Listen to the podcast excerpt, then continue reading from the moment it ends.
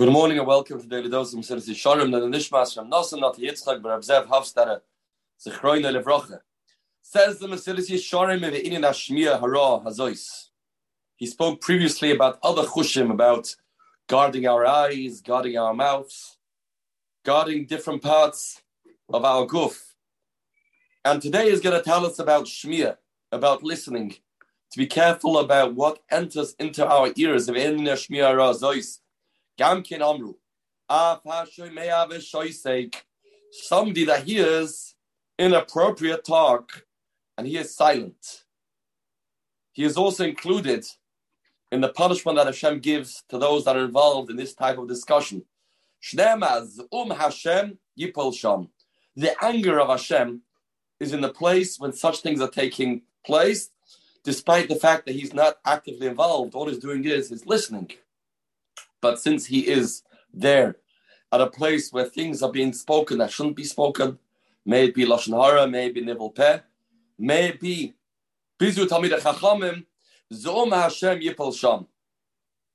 The ear has a very, very important role to play. Rav Don Segal brings here from Rav Chaskel Levenstein, he used to say that his entire spiritual growth began when he heard one shmuz from the Chofetz Chaim. The words of the Chofetz Chaim penetrated into his ears, and it changed him forever.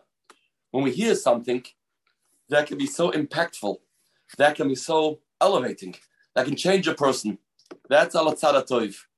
Alatzad a person that hears something that's not roy, not appropriate, and that can be very harmful and very damaging.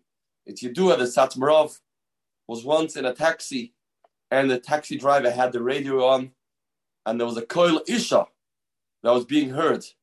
And after a few minutes, when the Rebbe realized what's going on, he asked the driver to shut it, and the driver did.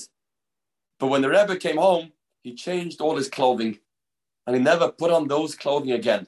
So those clothing were absorbed by this smear of koil isha, of some prutzer out there. He thought that that could be something that can harm him. Shmir is very powerful. As we know, the Pasuk says, Ushmas, Oizen Shmas, the Chaches Chaim, the Kerev Chachamim Tolin, Shmua Toiva Tadashin Otzem. Shmir goes all the way into the bones. Shmir becomes part of the person himself. When we hear Shmua Toiva, then it goes into the Otzem. As the Gemara tells us in the Sugya of the Churm Beis Hamikdash, when a person hears a good piece of news, his bones become larger. The Gemara tells us the story about the Kaiser that couldn't put his shoe back on after he heard that he became king, because it affects our very mitzias. If that's true, amid the Toiva, can you imagine what it does, Chas v'shalom, when we hear something that we shouldn't be hearing, when we listen to something we shouldn't be listening, how powerful that can be, how harmful that is. Zom Hashem Yipol Sham. Harei lecha, Shekala chushim, all our chushim that we have, all our senses. Tzrichem liyos nikiyem min aznus umen yanoi. A person has to be clean, has to be pure, has to be tired, has to be kaddish. He's not only talking about things that he does, not only talking about things that he says, he's talking about every one of his five chushim, his five senses. They get involved, that can negatively affect his very mitzias, his very personality, and Rachmana litzlan be very harmful. And tomorrow we'll see, he brings a raya, how terrible these things are.